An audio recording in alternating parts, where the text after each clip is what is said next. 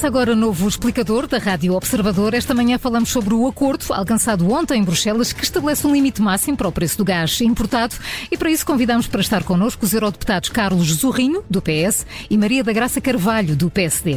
A moderação deste explicador é do Júlio Magalhães. Maria da Graça, Carlos Zorrinho, muito obrigado, bom dia. Maria da Graça, bom dia. Maria da Graça Carvalho, começo mesmo por si. Estamos a falar mesmo de uma União Europeia, neste caso, havendo três abstenções, uma relutância da Alemanha e até um voto contra a da Hungria. Chegámos a um acordo e o que foi muito importante é que este acordo possibilitou concluir as medidas, todas as outras medidas que estavam em cima da mesa, que já duraram durante 6 conselhos da energia para chegar a uma conclusão. Portanto, acho que é um passo positivo, embora esta última medida do teto do gás esperemos que não seja utilizada, porque só em casos de grande emergência que o valor do gás chegará aos valores aqui limitados neste acordo, mas é importante porque nos permite avançar com a compra conjunta de gás, com as renováveis andar mais depressa, com todas as autorizações para os nossos projetos de renováveis e, portanto, havia todo um conjunto de medidas que era preciso fechar completamente e que este acordo, mesmo com duas abstenções e um voto contra da Hungria, é importante. É um passo em frente, chegar a um acordo. Eu fiquei contente com isso. É partir agora para uma nova época de concretizar tudo isto e destas medidas todas eu penso que a compra conjunta vai ser muito importante, assim como o acelerar os projetos que estão na calha para as energias renováveis e para as interligações. Carlos Zorrinho, o objetivo é mesmo desta conversa é os portugueses perceberem o que é isto, 180 euros por megawatt, e começou nos 275, Portugal até admitia 200, 225, mas, por exemplo, Grécia e Roménia acharam que devia ser 160 para garantir que isto era um acordo que não saía do papel. De que forma é que com 180 isto está garantido, que não sai do papel só? Muito bom dia. Bom dia. Esperemos que não saia do papel. Tudo vai ter a ver com a pressão, digamos, da guerra e com a forma como a Rússia vai continuar a tentar usar a energia para destabilizar as famílias, para destabilizar os mercados, para destabilizar a indústria, a competitividade europeia, e é por isso que este acordo é muito importante também no plano simbólico. É verdade que houve um voto contra, é verdade que houve 2 abstenções, mas a energia é uma das áreas na União Europeia e no mundo em que os países têm mais dificuldade em ceder dos seus interesses, das suas tecnologias e, portanto, do ponto de vista simbólico, esta capacidade de acordo, que, como disse a minha colega Maria da Graça Carvalho, se junta à capacidade de acordo para a compra conjunta, se junta à capacidade de acordo para o licenciamento mais rápido das renováveis, também já aprovado a semana passada no Parlamento Europeu, ou um mecanismo de solidariedade que vai permitir um país, por exemplo, como a Eslováquia, que não tem nem pipelines, nem portos, vai precisar muito de ter acordos bilaterais de solidariedade. Isto é um sinal muito, muito importante de que a União Europeia se prepara, não de forma ideal, mas se prepara para fazer face à questão da Rússia. E agora vou responder à sua pergunta, dizendo o seguinte, eu gosto mais de chamar de travão do que teto, acho que é travão. Este travão é uma espécie, uma imagem, como se tivéssemos um contador que vai medindo os preços e que quando se atinge um determinado nível de preço, neste caso os 180 euros megawatt-hora, durante 3 dias consecutivos, dispara, desliga e diz, não, há aqui um comportamento que é um comportamento que não é suportável e que vai colocar em questão os equilíbrios, a sustentabilidade no acesso à energia, então desliga durante 20 dias. Os 180 euros megawatt-hora é um valor de equilíbrio porque, por exemplo, em Portugal ou em Espanha, nós não atingimos nunca esse valor. Nós também não temos como referencial o chamado TTF, o Title Transfer Facility da Holanda, temos tido como referência o Mimgás. Felizmente as renováveis ajudam-nos em Portugal e com o nosso mecanismo ibérico também, a termos o gás mais barato. Por exemplo, esta semana está no spot entre os 60 e os 70 euros megawatt-hora, e tem acontecido já em picos na Alemanha, picos na Itália, em que tem estado muito acima desse valor. E, portanto, este valor dos 180 é um valor de referência e é um valor de referência médio. Esperemos que ele nunca seja atingido, porque esse não é um preço normal, é um preço que decorrerá da tal chantagem que é feita sobre os mercados, a manipulação que é feita sobre os mercados. Mas penso que é um ponto de equilíbrio e eu salientaria, sobretudo, primeiro, é uma válvula de escape, dá uma certeza ao mercado, sabemos que dali não passa, digamos assim, é um travão, também não é permanente, sabemos que é apenas, será um travão que funcionará durante 20 dias e depois verifica-se outra vez, tenta-se voltar a reequilibrar. É muito importante referir que as renováveis, em particular em Portugal e em Espanha, estão a ajudar muito a que os nossos preços sejam mais baixos e ao mesmo tempo que a chantagem russa não chegue aqui e de facto o valor de referência é um valor de equilíbrio, para alguns países quereriam um valor mais alto, outros quereriam um valor mais baixo, é um valor de equilíbrio, somos, neste caso votámos 26, votámos a favor 24, mas somos 27 países com realidades muito diferentes. Já agora, Maria da Graça Carvalho, porquê é que a Alemanha estava tão resistente a isto? A Alemanha estava resistente com medo das consequências e só mudou de opinião quando foram introduzidos vários sistemas de monitorização e sistemas de salvaguarda. Nomeadamente, a Comissão vai fazer um estudo de impacto e não vai começar a 1 de janeiro, mas só a 15 de fevereiro. Depois há também, a Comissão pode requerer a suspensão do mecanismo no caso dos efeitos adversos, como o aumento do consumo de gás ou o impacto negativo nos mercados financeiros, porque isto, quando se interfere nos mercados, e o mercado, de certo modo, no passado, antes da invasão da Ucrânia pela Rússia, o mercado correspondia bem, é um mercado que durante muitos anos correspondeu bem, e portanto mexer numa arquitetura deste mercado pode ter consequências que não são previstas neste momento, pode desencadear consequências previstas e portanto a Alemanha tinha medo disso. O outro receio da Alemanha é que no caso de uma subida de preço com um travão, se o travão fosse demasiado baixo, a Alemanha tivesse dificuldade em adquirir gás. E a Alemanha depende muito do gás, nomeadamente para a sua indústria, e poderia criar uma crise muito grande, uma crise económica, uma crise de emprego, convulsões sociais, e a Alemanha queria evitar a todo custo isso. E, portanto, estas salvaguardas de que a Comissão, se existir um impacto negativo, ou nos mercados financeiros, ou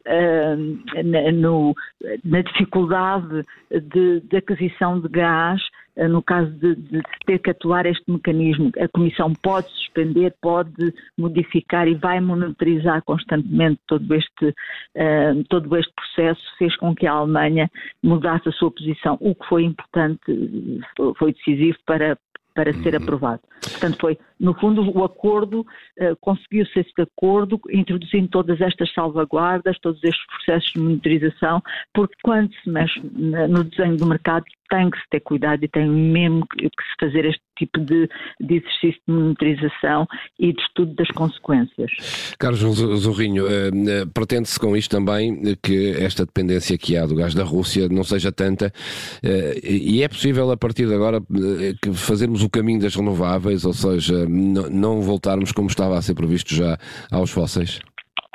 Bem, em primeiro lugar, eu acho que mesmo com estas salvaguardas todas, e efetivamente há sempre aqui uma questão de equilíbrio entre preço e disponibilidade, e para alguns países, para a Alemanha, mas também para outros países mais dependentes do gás, é evidente que o preço é muito importante, mas o acesso é essencial para não haver uma revolta, para não haver um problema social, para não haver uma travagem ao nível da indústria.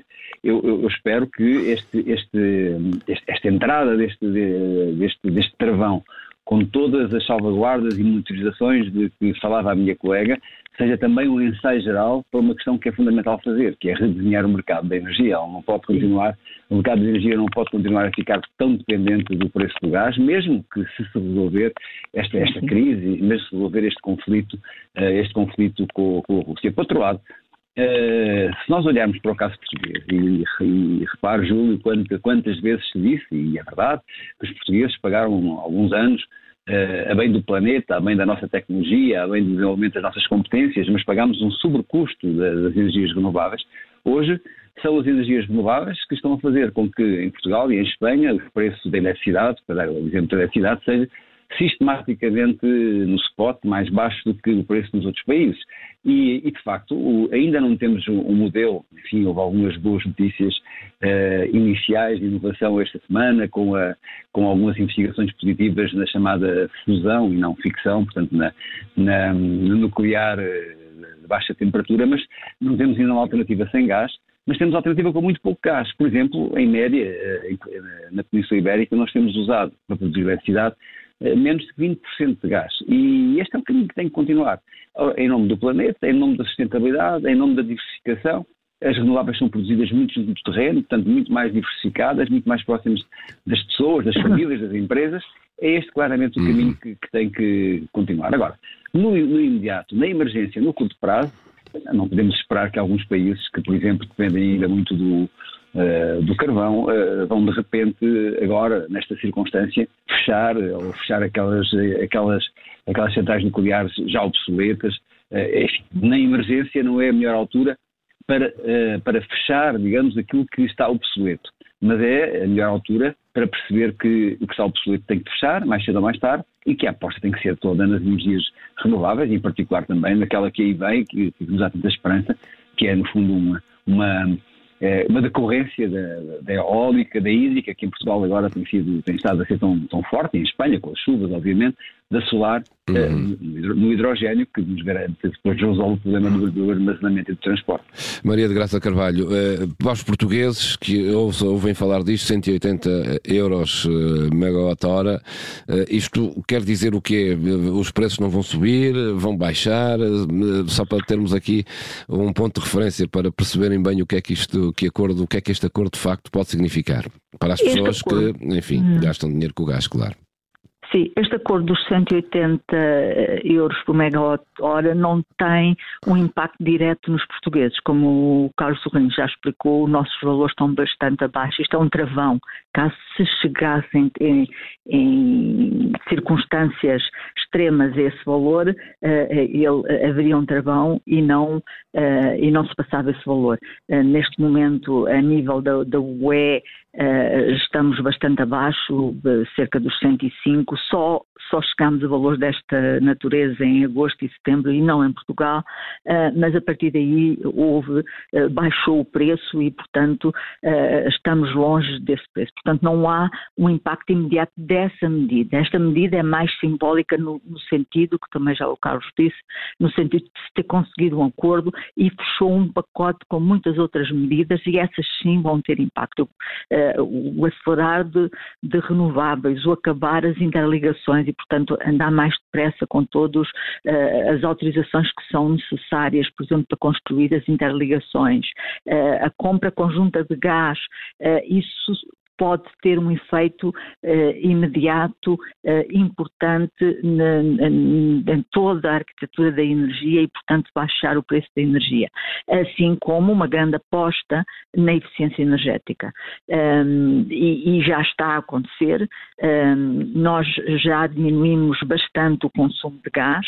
Em Portugal, o consumo de gás caiu 11,5% entre agosto e novembro face ao período idêntico dos últimos 5 anos. Isso terá sido por receio, não? Há aqui uma preocupação que eu tenho, é que o setor onde ele diminuiu muito foi na indústria e eu espero que tenha sido por eficiência energética. É importante analisar este facto, que tenha sido por medidas de eficiência energética e não por parar a produção ou reduzir a produção. Portanto, o que nós pretendemos é uma eficiência energética com medidas, com tecnologia que permita despender menos energia e não por reduzir a produção. E, portanto, todas estas medidas que que acompanharam o travar do preço do gás, para mim são mais importantes do que o travar. Esta medida de travar o preço do gás é de certo modo simbólica e completa o pacote e fecha este pacote, mas não é a principal para Portugal. Em relação ao hidrogénio, eu gostava de acrescentar o seguinte.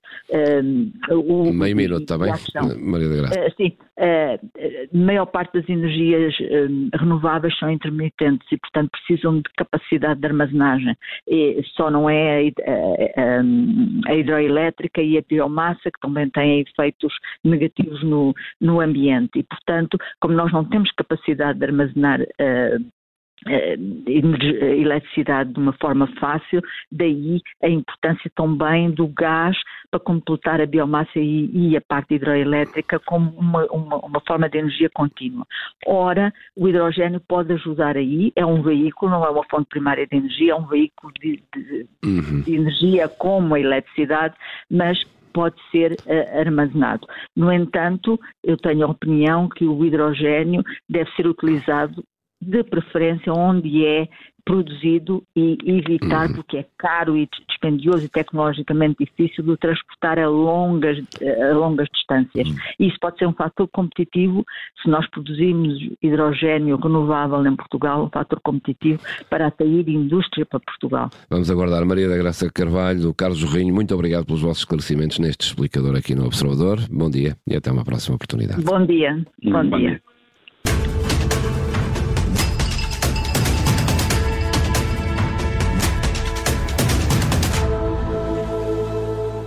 Rádio Observador.